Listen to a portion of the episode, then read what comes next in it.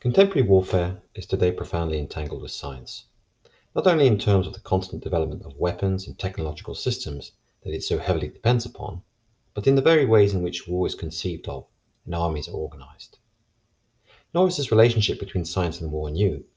Rather, it can be traced back to the very inception of the scientific revolution in the early modern era.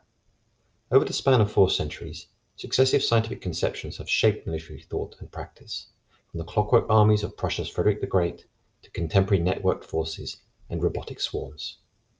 This, in a nutshell, is the central argument of my book, The Scientific Way of Warfare Order and Chaos on the Battlefields of Modernity, now in a second edition from Hurst Publishers and Oxford University Press in the United States. Science and warfare have in common that they both grapple with the constant problem of order and chaos. Scientists strive to discern the pattern order behind the apparent chaos of natural phenomena by identifying regularities and constants in their behavior and formulating universal physical laws. These laws in turn allow for the development of increasingly sophisticated technologies that promise to grant humans ever more control over their environment. Yet science has also repeatedly found that advances in its understanding have required relinquishing some of its prior certainties and making room for chaotic and random phenomena, from the statistical behavior of gas particles to the unpredictable nonlinearity of the so-called butterfly effect. In a similar fashion, military commanders are faced with the perennial problem of maintaining order and control over their forces in the face of chaos unleashed on the battlefield. Indeed, Victory generally requires plunging the adversary's forces into a state of disarray. And just as in science, commanders have found it necessary, at different times, to loosen their controlling grip and grant their subordinates greater autonomy in nav- navigating an unpredictable environment. And so it is perhaps unsurprising, then, that the military has repeatedly drawn inspiration from the successes of science and adopted some of its key concepts and models. In the book, I trace the history of this increasing intimacy between science and war, outlining four distinct periods in the scientific way of warfare. In the first of these eras, running through the 16th and 17th centuries, the scientific worldview is dominated by the ideas of mechanism, according to which the universe is understood as matter in motion under a complete and regular system of laws of nature. A particular technology becomes associated with mechanism, that of clockwork not merely because the accurate measurement of time becomes an important scientific instrument, but because it represents a powerful model of reality that embodies the principles of mechanism and helps them gain wider cultural acceptance. Hence the popular idea at the time of a clockwork universe.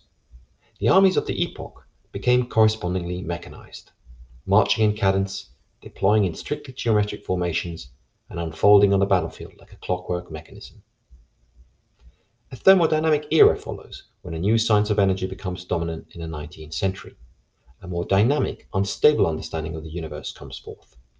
The associated technology of the engine powers the Industrial Revolution and serves as a new model for understanding the vibrant forces of nature.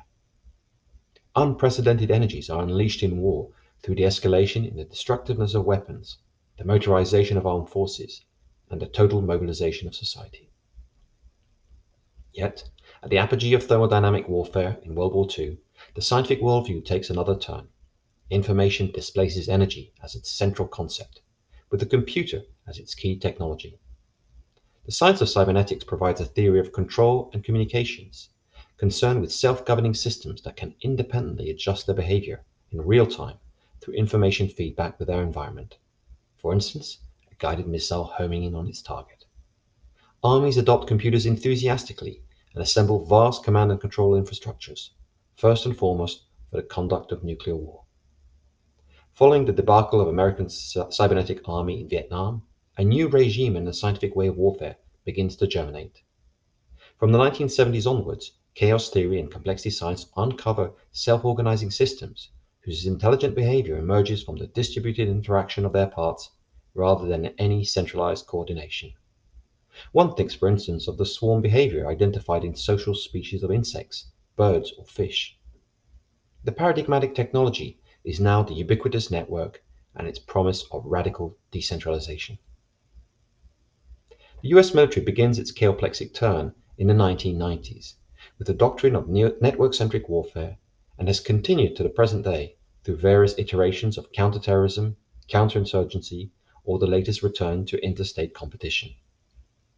Networked forms of organization and decentralized operations are seen as the singular path to success, notwithstanding the chastening reversals incurred over the past two decades.